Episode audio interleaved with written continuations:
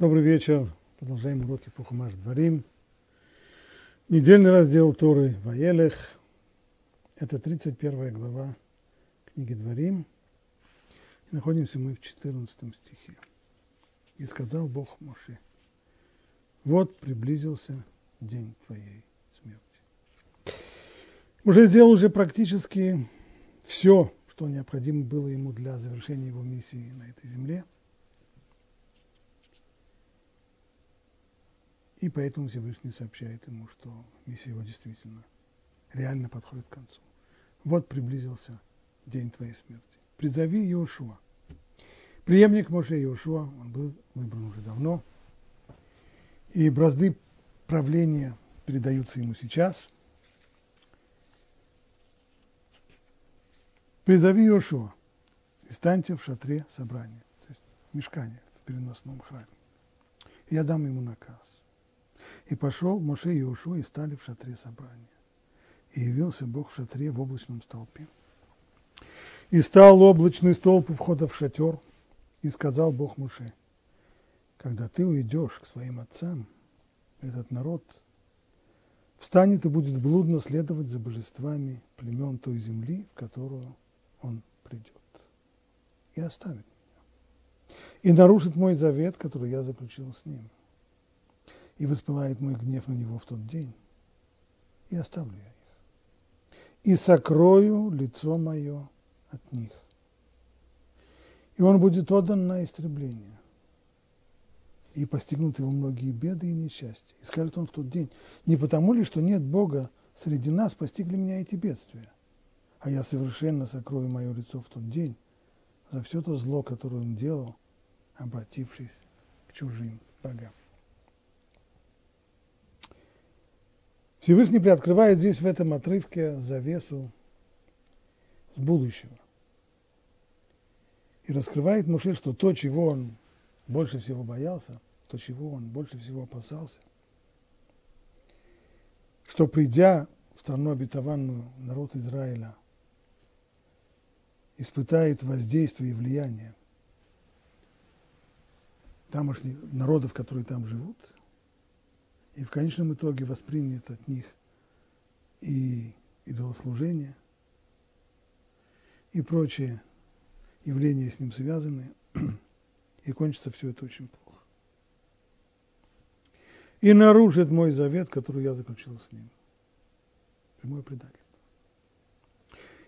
И воспылает мой гнев на него в тот день, и я оставлю их и сокрою лицо мое от них. А вот это как понять? Что значит слова «и сокрою лицо мое от них»?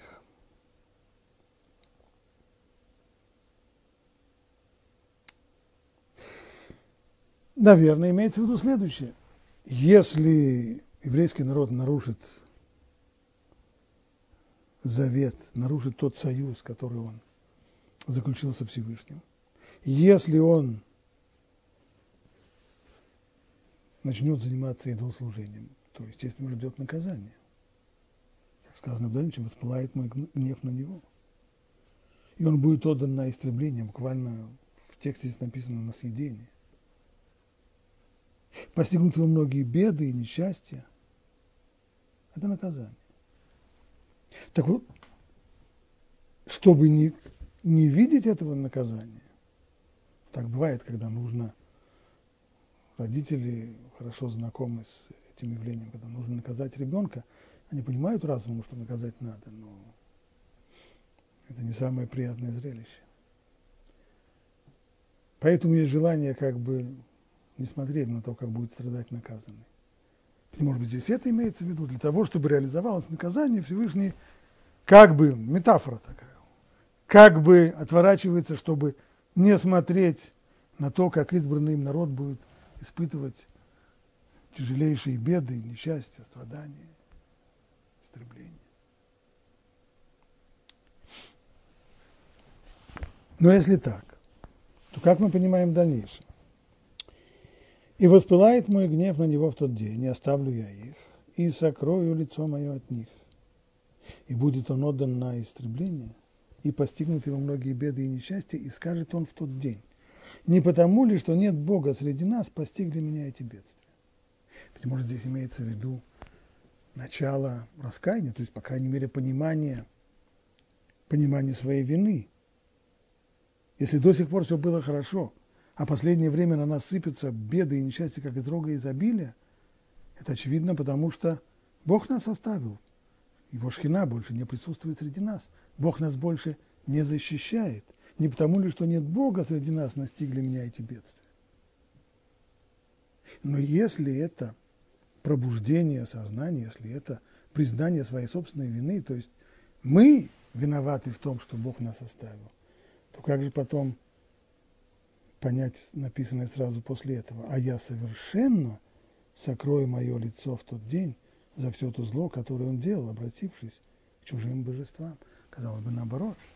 Если народ, испытавший беды и невзгоды, поймет, что причина этих бед в том, что, как сказано здесь, что нет Бога среди нас, в том, что Бог нас оставил и не защищает нас больше, то результатом должно было быть не еще большее сокрытие лица, а наоборот, при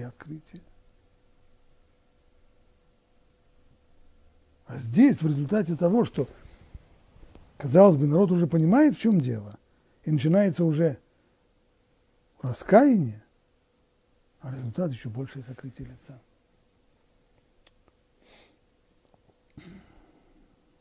Рамбан, занимаясь этим вопросом, пишет так. То, что сказано здесь не потому ли, что нет Бога среди нас, постигли меня эти бедствия, это еще не такое полное раскаяние, как то, о котором сказано, тогда признаются они в своих беззакониях. А Рамбан последовательно разделяет между теми проклятиями, которые высказаны, которые записаны как санкция за нарушение союза с Богом в книге Ваикра, и с теми, которые написаны книге Дворим. Там, в книге Вайкра, после того, как описываются все беды, которые постигнут, все несчастья, которые постигнут еврейский народ за его измену, после этого сказано, и тогда, тогда, то есть после того, как все придет, придет изгнание, тогда признаются они в своих беззакониях. То есть тогда будет полное раскаяние, и как результат этого раскаяния Всевышний возвращает еврейский народ снова страну обетованную после 70 лет Вавилонского изгнания. Там есть вот это вот полное раскаяние. А здесь его нет. В книге Дворим, когда рассказывается и Рамбан разъясняет в своих комментариях, что в книге Вайкра, когда упоминается там изгнание, речь идет о вот вавилонском изгнании, которое имеет конец всего лишь 70 лет, и там присутствует полное раскаяние еврейского народа в том, что он сделал до сих пор, в той измене, которая была, то в книге Дворим речь идет уже о изгнании, которое начинается с разрушения второго храма, что называется Галут дом, изгнание, изгнание домское, римское. И вот здесь вот, хотя есть некоторые признаки понимания того, что происходит, но это еще не полное раскаяние лишь проблеск раскаяния и признания своей вины. Понятно, что любое, любое раскаяние начинается прежде всего с признания вины, с того, что человек понимает, что я на самом деле виноват, и перестает оправдываться, перестает искать себе извинения, оправдания, или, или, или перестает обвинять других людей в том, что произошло. Когда человек понимает, я виноват, я согрешил, я поступил неправильно, и об этом сожалел, это начало раскаяния. Но поскольку это только начало, поэтому и написано, а я совершенно сокрою лицом мое от них в тот день. На первый взгляд, поскольку они поняли, что Творец не пребывает среди них из-за их собственных грехов, и именно поэтому постигли их беды, продолжает Рамбан, то Всевышний по своему великому милосердию должен был бы им помочь и спасти их от всех тех бед и невзгод, в которые они попали. Ведь на самом деле, действительно, как мы видим из книг пророков, прежде всего гнев Всевышнего обращен против тех, которые не признают свою вину. И все же Всевышний вновь сокроет от мира свое лицо из-за великого зла, которое евреи совершали прежде, служа идолам. Однако это сокрытие не будет подобно прежнему, когда он сокрыл от них свое милосердие, и их постигли многие беды и несчастья. Теперь он скроет лишь лик избавления, а вот лицо милосердия будет приоткрыто. Так ответ Рамбана следующий. Поскольку здесь описаны действительно проблески раскаяния, понимание своей собственной вины, а это начало раскаяния, то не может быть, чтобы ответом на это результат, в результате было еще большее сокрытие лица, как можно было бы понять из текста, а я совершенно сокрою мое лицо от них в тот день. А что же имеется в виду? Нет, на самом деле сокрытие уменьшается. Если речь идет о сокрытии его милосердия, о том, что Всевышний в результате нарушения завета с ним и измены ему не защищал более еврейский народ от бед и невзгод, наоборот, наказывал, то вот это прекратится. Но вместе с тем Галут будет продолжаться. И выхода из него, то, что называют сегодня свет в конце туннеля, еще не будет видно. Избавление будет совсем далеко. Люди не будут видеть, когда же все это завершится и чем все это кончится. Значит, получается, резюмируем, по Рамбану, слова эти можно понимать буквально. То, что сказано после всех постигнут его многие беды и несчастья, и скажет он в тот день, не потому ли, что нет Бога среди нас, постигли меня эти бедствия, это признание вины. Но поскольку этого признания вины это не полное раскаяние, то полного, наоборот, раскрытия лица, то, что называется гилуй по ним, не происходит. Есть хестер по ним, есть сокрытие лица. Но это сокрытие лица не следует понимать как еще больше, как можно было бы заключить из русского перевода «я совершенно сокрою». На самом деле, этот перевод «я совершенно сокрою» не совсем соответствует э, оригиналу. В оригинале просто есть удвоенный глагол «ванухья стера стирпанай». И только для того, чтобы как-то это литературно перевести на русский язык, так вот и при перевод я совершенно сокрою.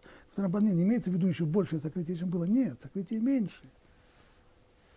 Сокрытие лика милосердия прекратится. А то, что останется сокрытие, это сокрытие лика избавления. Чем все это кончится? Когда придет избавление? Когда будет свет в конце туннеля? И когда закончится наше изгнание? вот это не будет еще видно, поскольку раскаяние еще не полное, а только на, начальные признаки раскаяния. Так поясняет Рамбан. В отличие от него Аравирш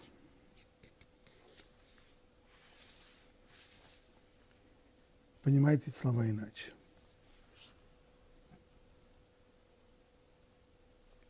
Вот что он пишет. И скажет он в тот день. Не потому ли, что нет Бога среди нас, народ припишет свои несчастья не своему собственному отступничеству от Бога, но тому, что Бог отвернулся от него. То есть признание факта, если есть беды и несчастья, потому что Бог нас не защищает, очевидно. Но только люди не увидят в этом своей вины, а будут упрекать в этом Бога. За что ты нас оставил? За что? Почему ты нас не... Где наше избрание? Где обещанная защита? Бог, который обещал защищать и оберегать его от других народов, перестал исполнять свое обещание. Ибо иначе Израиль не страдал бы сейчас так сильно. Израиль посчитает, что вправе винить Бога, и забудет, что винить может лишь себя. Если мы сказали, что начало любого раскаяния это в том, что люди перестают винить в своих бедах других, то здесь это еще не происходит, говорит Равиш. Здесь стадия до этого, наоборот. Если можно винить в этом других людей. Обвиняем других людей. Если не других людей, то обвиняем и Бога. Израиль не подумает о том, чтобы выяснить, а почему Бог не ведет себя более по отношению к нему, как его Бог. Это вполне распространенное среди людей отношение к Богу, в котором Бог нам обязан, а, а мы ему вообще-то нет, если так честно. То есть Бог воспринимается как э, некий такой подобие Дед Мороза или как э, Лавдель, э, председатель профсоюзной организации, который должен заботиться о своих э, подопечных э, удовлетворить их нужды, раздавать им удешевленные путевки в гостиницу на уикенд и так далее. Вот это он должен делать. А мы ему отсюда и приходит вот это вот непонимание, а наоборот, упрек. Почему у нас такие беды? Потому что Бог нас оставил. А почему нас Бог оставил? Может быть, мы в этом... Мы... А я совершенно... Поэтому, естественно, что реакцией на подобного рода заявления, что все беды происходят из того, что Бог оставил нас и больше не защищает, тогда реакцией будет, а я совершенно сокрою мое лицо. Израиль забудет, что Бог лишил его своего особого покровительства за все то зло, которое он тут сделал, когда обратился к чужим богам. Ибо он обратился к идолопоклонству. Бог отказался от Израиля, потому что Израиль отказался от него. Бог будет Богом Израиля лишь до тех пор, пока Израиль будет народом Бога. Лишь до тех пор, пока Израиль подчиняет свою жизнь и свои устремления Богу и исполнению Его воли. Обвинение Израиля против Бога безосновательны. Бог все еще среди него. Он только закрывает свое лицо. Он никогда не прервет своих особых отношений с Израилем. Однако именно потому, что он поистине среди нас, то ни один из грехов Израиля не ускользнет от его внимания, и страдания, которые падут на Израиль в результате его грехов, станут причиной его деградации до морального уровня других народов. Так пишет Равирш. Так по Равиршу ответ на наш вопрос простой. Слова, не потому ли, как сказано здесь, не потому ли постигли меня эти несчастья, что нет Бога среди меня, это не раскаяние, это наоборот, это упреки. И поэтому результат еще большее сокрытие лица. Всевышний еще больше – скрывая свое лицо от еврейского народа, естественно, беды, которые его постигнут, будут еще больше.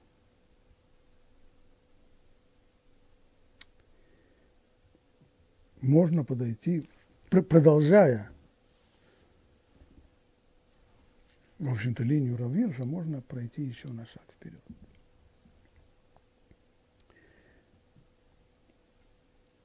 В очень многих книгах цитируется – объяснение Вилинского Гаона Агро, его комментарий к Сифру Децниута о том, что 10 недельных разделов книги Дворим соответствуют 10 столетиям последнего шестого тысячелетия нашей истории.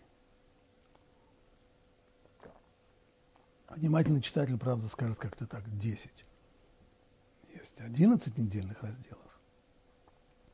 На самом деле 10, потому что Ницавим Ваелах, хотя печатаются они, каждый, каждый из них имеет свое отдельное название, недельный раздел Ницавим, недельный раздел Ваелах, на самом деле, по сути и по содержанию, они представляют собой один раздел. Более того, большую часть лет так получается, что их читают слитно вместе в одну неделю. И только когда есть особые положения календаре, из-за чего нужно растягивать чтение Торы, чтобы, чтобы закончить его только к Симхат Тора. Тогда эти разделы Ницавим Ваелых, они разделяются. Так вот, в соответствии с этим получается так. У нас сейчас восьмое столетие – шестого тысячелетия. Предыдущее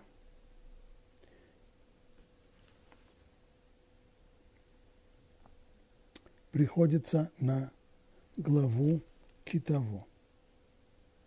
Это глава, в которой содержатся те самые страшные проклятия, которые записаны в Торе как санкция за нарушение союза с Богом. А причем начинается этот китовой, когда, вы, когда ты придешь в землю, имеется в виду в землю Израиля, в землю обетованную. И действительно начинается это седьмое столетие в то время, когда начинается процесс Алии, процесс возвращения евреев в Израиль, а посреди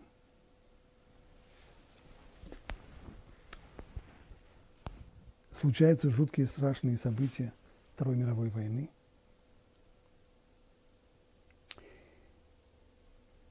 Те годы, в которые еврейство Европы постигла жуткая страшная катастрофа. Стало быть, вот эта глава, этот недельный раздел Ницавим Ваелых, он следует сразу за ним.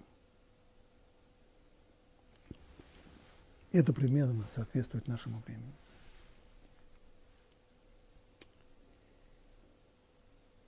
Когда еврейский народ живет уже в большинстве своем, почти уже практически сегодня, на сегодняшний день, больше половины еврейского народа оказывается в Израиле. И вот если мы в рамках вот этого сравнения снова прочитаем этот текст, то что мы увидим? И воспылает мой гнев на него в тот день. И нарушит он мой завет, который я заключил с ним.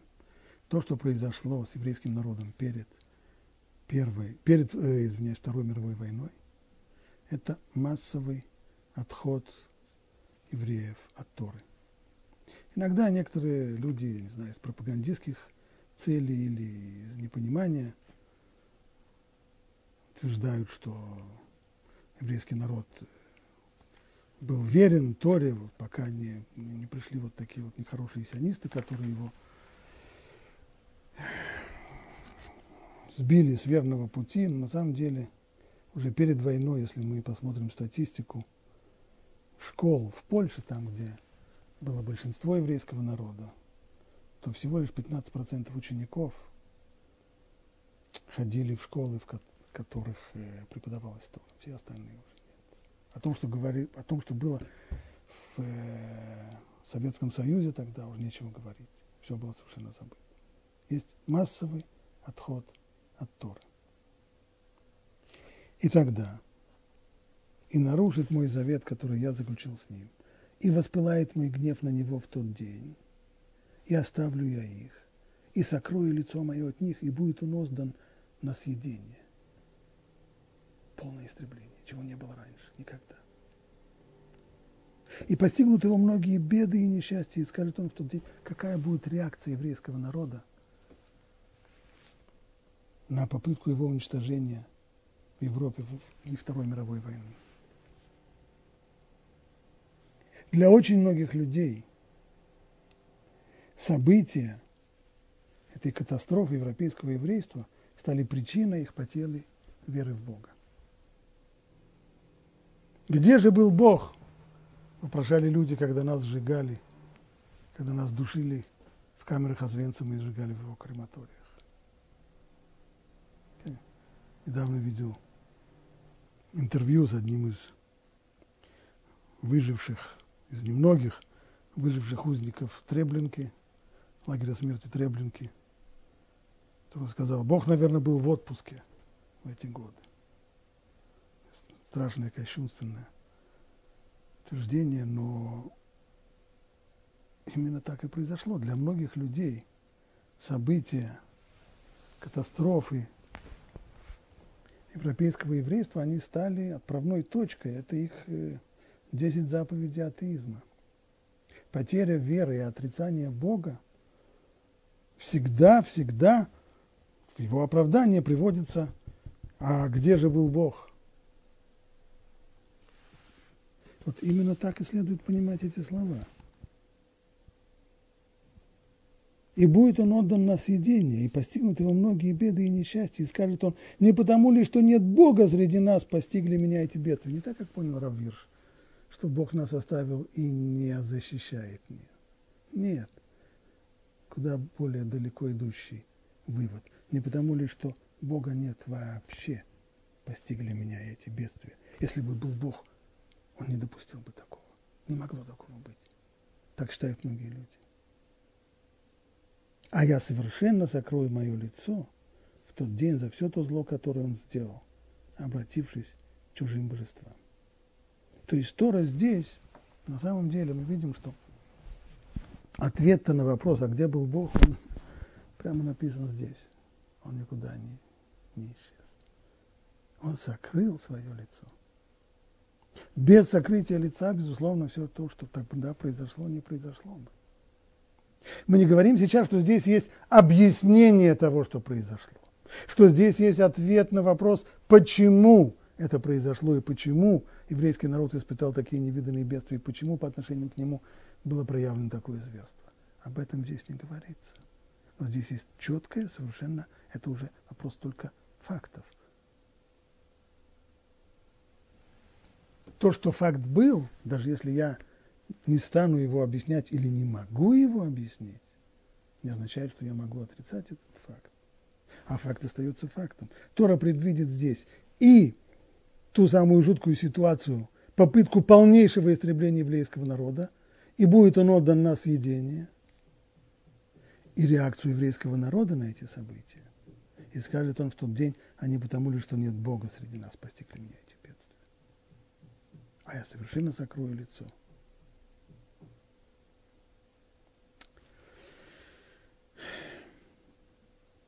Вот только одно остается неясным в этом отрывке. Почему вот описание этих бед, несчастий и наказаний дается в форме сокрытия лица? Ведь главное, что будет наказание. Поэтому почему бы Торе не сказать просто, воспылает мой гнев на них в тот год, и накажу, я оставлю их, и накажу я их, и он будет отдан на истребление. Ведь это же главное, а не то, что Всевышний как бы скрывает свое лицо для того, чтобы не видеть, как еврейский, как избранный им народ страдает и переносит все эти наказания. Почему же именно в форме вот сокрытия лица? Что это за, за понятие? Быть может, оно куда более глубокое, чем то, как мы его объяснили в самом начале.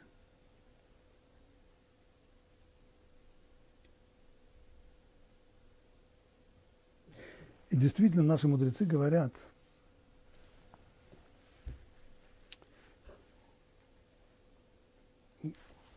объясняя стих из Экклезиаста, из Куэлита,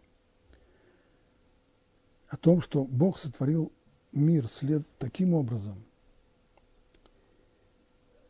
что человек не видит в нем, каким образом Творец управляет им. Гам это Илем Натан Балибам. Гам это Аулам Натан Балибам. Слово Хаулам написано без буквы Вав, что читается как Хеэлем, сокрытие. И это наводит на мысль, что суть вообще созданного мира – в том, что он скрывает своего Творца, скрывает того, кто его создал и кто им управляет. Он управляет им постоянно. Ничто в этом мире не происходит случайно, абсолютно ничто. Но его управление не видно.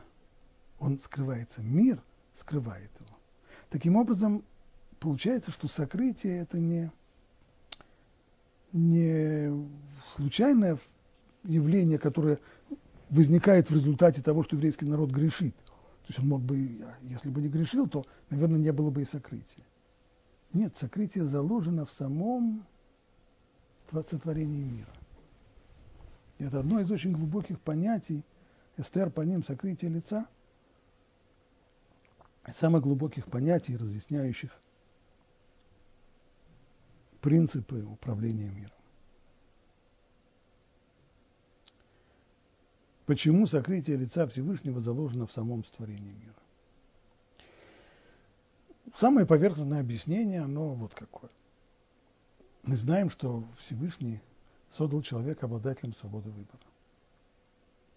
То есть он сам решает, как ему поступать, выполнять ли ему законы Бога или нарушать. Свобода выбора была бы невозможна, если бы Всевышний в открытую проявлял бы свою власть. Если бы человек, садясь, если бы еврей, садясь в машину в субботу,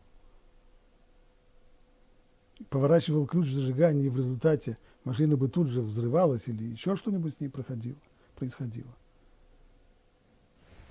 то воля Бога была бы очевидна, и пойти вопреки было все равно, что лезть на рожон. Никто бы этого не стал делать. Свобода выбора как таковая отменилась. Поэтому Бог должен скрывать свою абсолютную власть над миром для того, чтобы дать человеку возможность свободного выбора. Вот такое объяснение.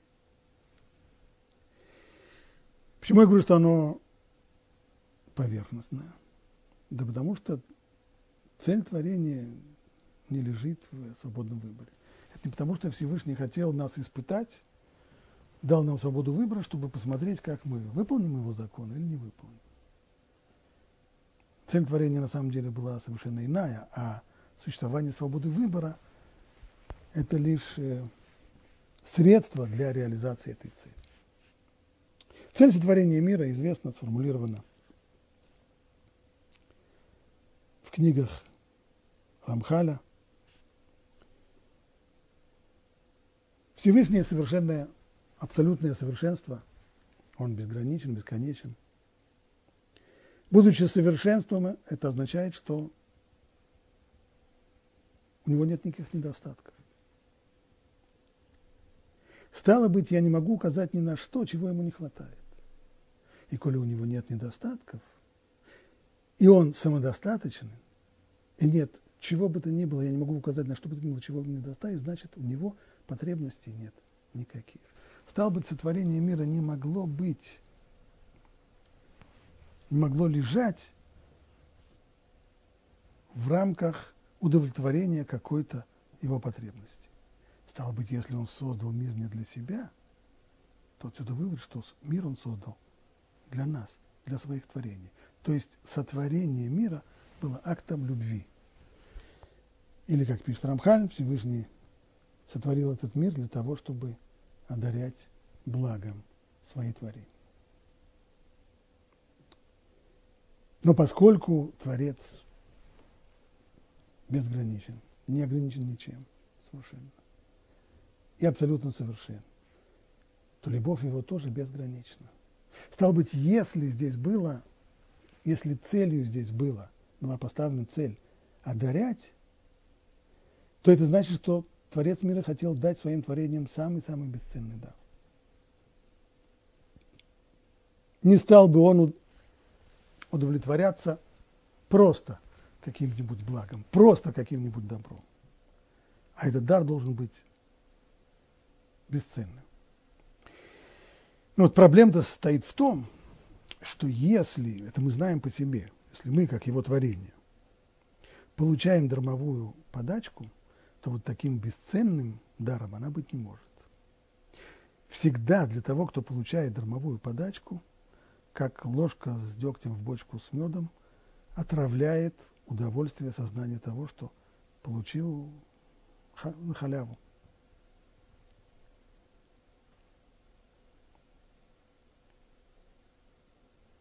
Каббалисты называли это явление Неамада Кисуфа, то есть хлеб стыда – бедняк, которому дают хлеб, он, безусловно, радуется тому, что он получает хлеб, и тому, что сегодня он будет сыт.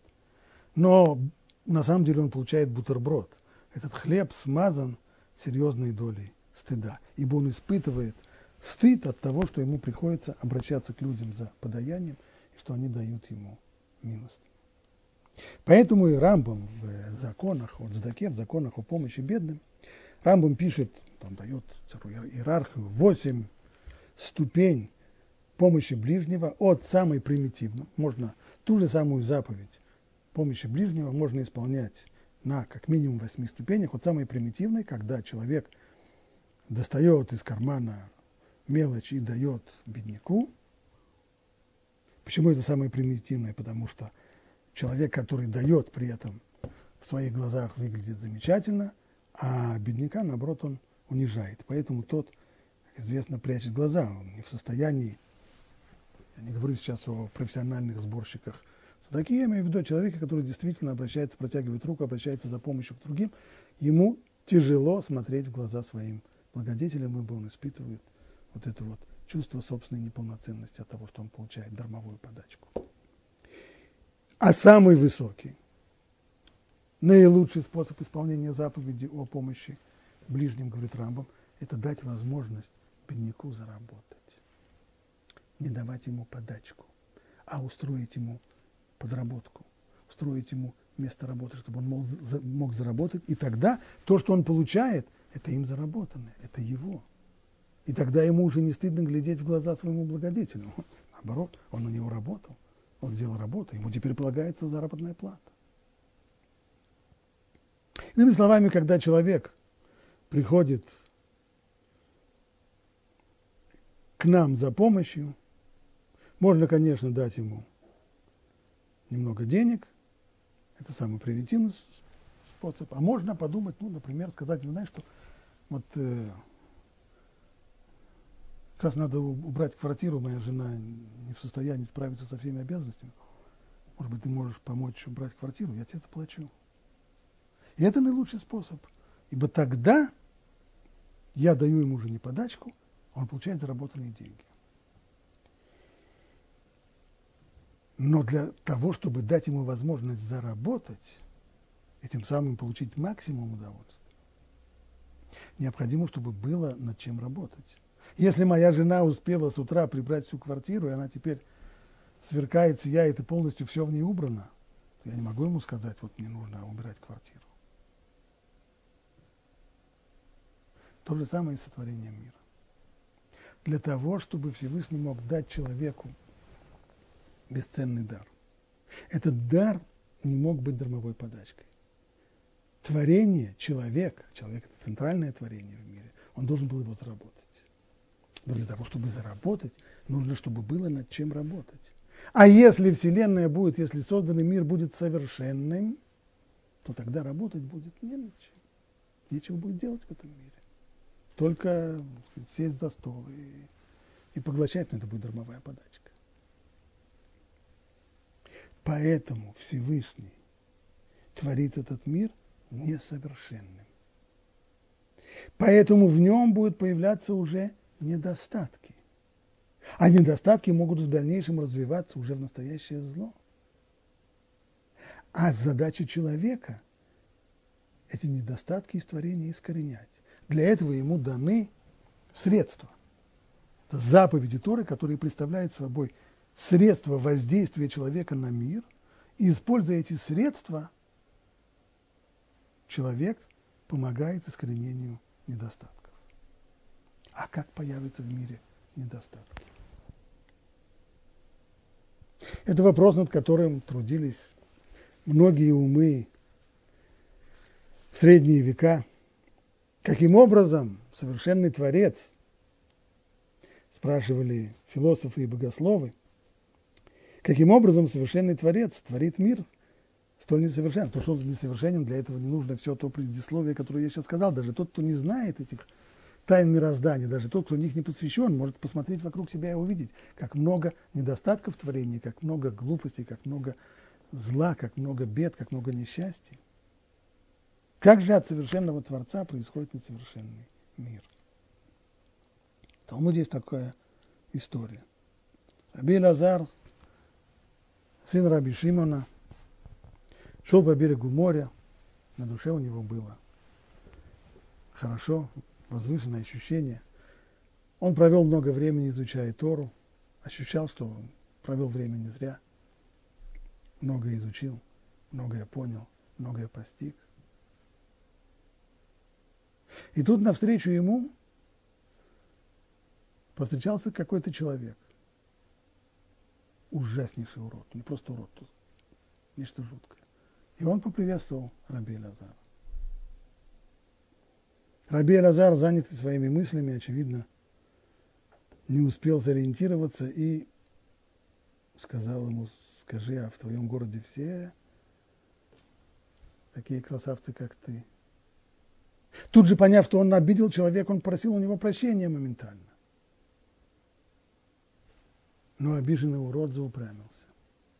И сказал ему, не прощу тебя до тех пор, пока ты не пойдешь к горшечнику, который сделал такой горшок, и не спросишь у него, почему он его так сделал. Иными словами, у тебя есть претензии к этому миру, в этом мире ты видишь уродство, в этом мире ты видишь недостаток. Но ведь этот мир создан совершенным Творцом. К нему ты будешь предъявлять свои к нему тебе следует предъявлять свои претензии, а не к его творениям. Они в этом не виноваты.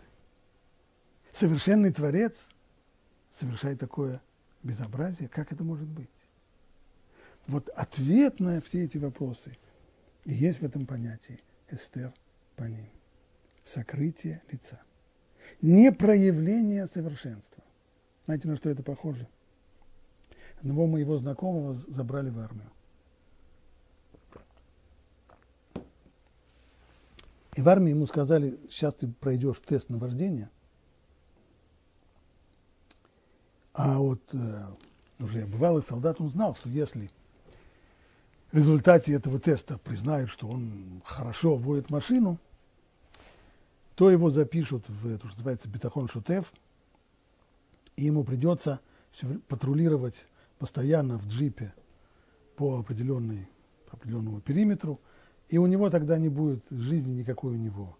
В армии не будет, это будет включать и субботы, и все что угодно. Поэтому, поэтому что, ну как, как же сделать? Сказать, что не умеешь водить машину. Ну, есть же, есть же водительские права.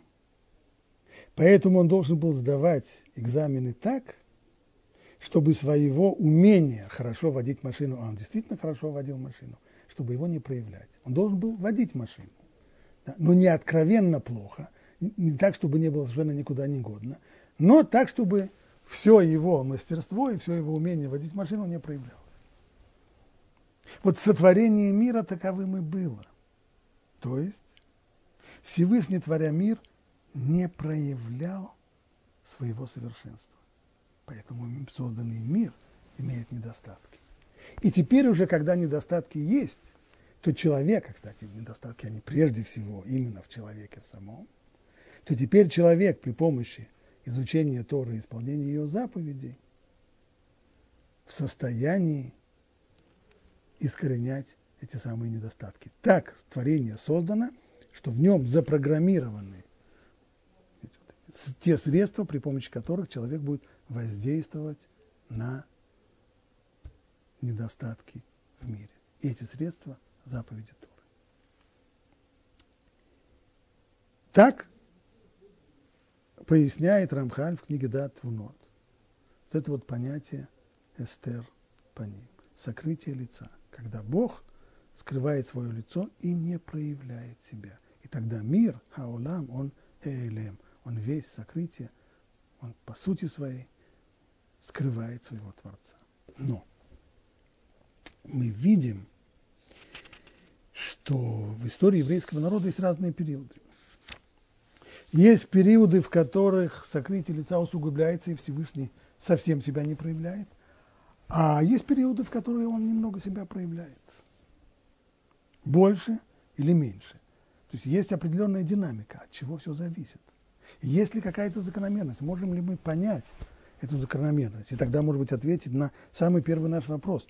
Почему после того, как еврейский народ говорит, не потому ли, что нет Бога среди меня, постигли меня эти невзгоды, почему сразу после этого сказано «Ванухи, астер, паная, я совершенно сокрою мое Первую эпоху человеческой истории наши мудрецы называют Альпаем Шлитову, две тысячи лет первобытный хаос. Когда созданное человечество совершает один за другим тяжелые преступления, начинается еще это вот первого человека от Адама с его грехом запретного плода, а затем убийства, Каина бывает Эвеля, еще больше появляется язычество, идолопоклонство, э, поколение потопа. То есть дальше и дальше и дальше человечество отходит от Бога. И Бог проявляет себя все меньше и меньше и меньше. Практически не вмешивается в то, что происходит. Люди грешат, а наказание их не постигает. Если бы Всевышний наказывал грешников, проявляя явно свою власть, то мир бы исправлялся, и власть его проявлялась бы, но этого не происходит. Правда, в конце этих двух тысячелетия происходит некое просветление. Появляется Авраам. Авраам отказывается от язычества, от идолопоклонства. Авраам познает единого Бога, познает Творца мира. И Всевышний тоже несколько выходит из укрытия. Вокруг Авраама происходит... Авраам, во-первых, своей вере обучает людей. Имя Бога становится уже известным людям. А с другой стороны, вокруг Авраама происходят чудеса. Неявные, неочевидные, но все же чудеса. Авраам с тремя стами своих, 18 своими учениками бросается в погоню за довольно мощными армиями четырех царей и обращает их в бегство. Чудо, но неявное. Но при всем, при всем при том, тот, кто хочет увидеть, увидит, что вокруг Авраама, действительно с Авраамом так происходит. Когда Авраам приходит в, в Египет, у него отбирает жену, но тут же фараон, который отобрал у него жену, тут же его постигает тяжелая болезнь, ему становится ясно, что это связано именно с женой Авраама и так далее. То есть то, что это особый человек, и с ним, вокруг него действительно проведение управляет тем, что происходит вокруг него и защищает его, это становится всем ясно. И вот всего лишь через несколько сотен лет после Авраама мы видим, что мир снова погружается в тьму. Потомки Авраама оказываются в Египте, порабощены. Физически их состояние очень тяжелое, порабощение, угнетение. И нравственное их состояние очень тяжелое. В Египте они снова уподобляются местному населению, изменяют завету Бога Авраама. Мир снова погружается в тьму. Всевышний на это никак не реагирует. Пока вдруг не происходит Неожиданная перемена. Всевышний в один раз выходит из укрытия, происходит исход из Египта, и все сразу по-другому. Справедливость торжествует. Еврейские рабы выходят на свободу, а их угнетатели египтяне жестоко наказаны. И точно мера не за мер. В, в, ходе исхода происходят совершенно невероятные 10 чуд ударов по Египту, чудеса, в которых отменяются все законы природы, и становится совершенно ясно, мир больше не скрывает своего Творца, он проявляется совершенно явно в этих десяти ударах по Египту, и каждый, кто только хотел увидеть правду, ее, безусловно, увидел. Ну и заканчивается все последним аккордом, когда войско фараона погибает в, в море. Да и следующий период, когда еврейский народ живет в Израиль тоже, проведение его воздействия совершенно очевидно. Как только еврейский народ начинает отступать от законов Тора и склоняться к идолопоклонству, то крошечные маленькие народы порабощают мощный и сильный еврейский народ. А как только еврейский народ раскаивается и очищает свою жизнь от идолопоклонства, то он тут же освобождается от порабощения этим э, окрестным народом и наоборот подчиняет себе других. Все, все явно, все очевидно. Но в конце эпохи царей все снова меняется. Еврейский народ все глубже и глубже уходит в идолопоклонство. Гибнет Израильское царство, народ угоняется в изгнание, начинается эпоха изгнания – Всевышний себя не проявляет. Никак. А уж тем более в следующем, это Вавилонское изгнание, а уж тем более в следующем Галуте, Галут дом.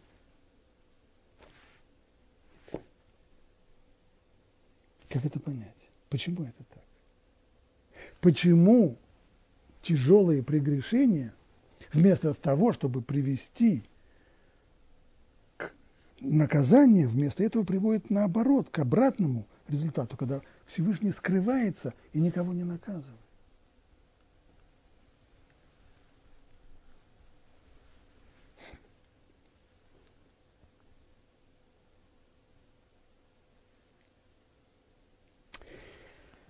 Представим себе учителя, который заходит 1 сентября в класс, классный руководитель, он получил новый класс – и довольно быстро понимает, что не все его ученики хотят учиться, не все его ученики готовы принять на себя правила и требования дисциплины. Понятно, что в таком случае должны быть санкции.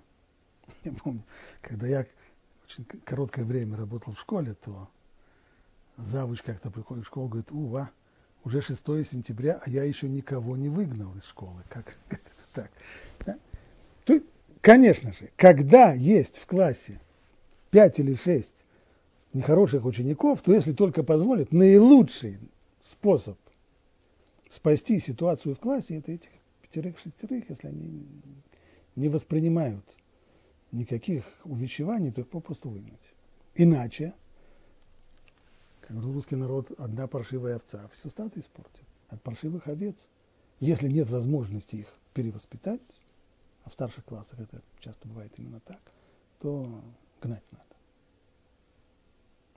Да, будет неприятно, да, придется иметь разговор с родителями, да, придется, но после этого, после того, как их выгонят, то ситуация в классе стабилизируется. Можно уже будет наладить диалог, можно будет продвигать учеников, они будут расти, расти как люди, приобретать знания и так далее. Но если учитель заходит в класс и обнаруживает, что не 5-6 паршивых овец есть в нем, а большинство класса – это совершеннейшие бездельники, юные рецидивисты. Что ему тогда делать? Выгнать весь класс? А кто останется? Что сделает учитель в такой ситуации? А сделает он вот что. Зайдя в класс, достанет какой-нибудь журнал, закроется им и будет его читать. Иными словами, я вас в упор не вижу. можете делать что угодно. Вмешиваться я не буду. Но в конце года на экзамене мы с вами встретимся. Вот это то самое явление закрытия лица. Когда зло в мире? Не настолько развилось, когда есть единичные очаги этого зла, то тогда работает Божье правосудие – тогда преступники наказываются, тогда справедливость торжествует, и тогда мир в целом улучшается путем искоренения преступлений, а иногда и преступников. Но когда зло становится распространенным явлением, когда весь мир погряз во зле, то тогда реакция совершенно другая то тогда реакция именно такая. Сокрытие лица, а в конце года на экзамене разберемся. Так ответили наши мудрецы, спорившим с ним философом. Один из них задал такой вопрос. «А ведь верно вы говорите, что ваш Бог против поклонения идолам? Если так, то почему он же всемогущий? Тогда почему же он эти идолы не уничтожит? Ответили ему мудрецы, это вообще хорошая идея. Если бы народы мира поклонялись только статуям богов, Посейдоном, Венером, Аполлоном и Зевсом, э, громовержцем, тогда, конечно, не было бы никакой проблемы взять их, уничтожить бы и все. Но ведь проблема-то, что многие народы поклоняются звездам, планетам, у них есть священные горы, они поклоняются горам, лесам, деревьям, солнцу, луне. Так что же теперь все то, чему поклоняются, все нужно уничтожить? Так что же от мира останется? Придется уничтожить весь мир. Эла улам кеминаго нуэг. Но на самом деле по-другому Всевышний управляет миром. А именно, мир развивается так, что в нем все идет своим чередом. Всевышний не вмешивается в свое происходящее. Но дуракам придется в конце концов отдать, дать ответ.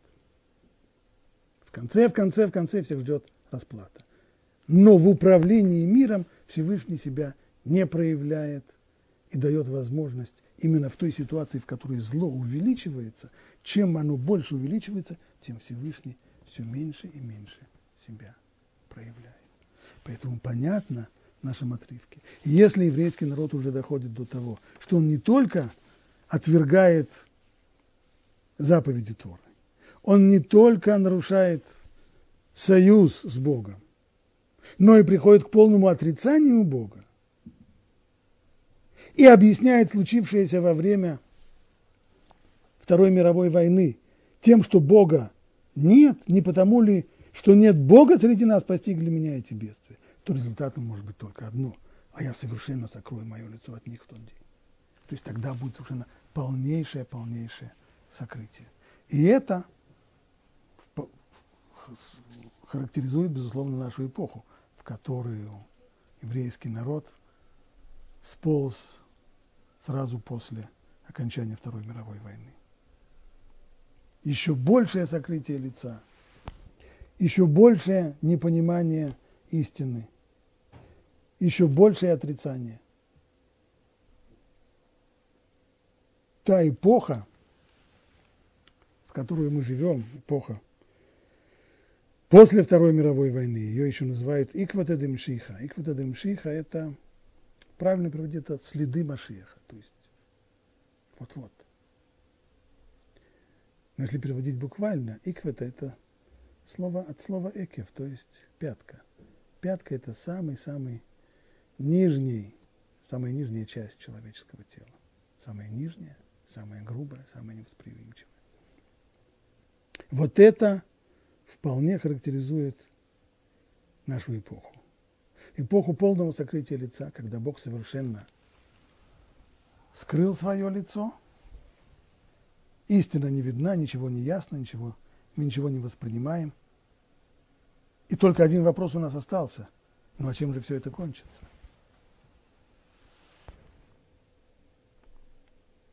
А кончится это, как поясняет Рамхаль книге Дат Внот, вот чем. Когда вот это всемирное зло нарастает и нарастает, и сокрытие лица становится все более, усугубляется все больше и больше и больше, то это похоже на то, как раздувается воздушный шар. Он задувается все и больше, и больше, и больше. Он кажется все больше, все более внушительным, все более сильным, все более впечатляющим,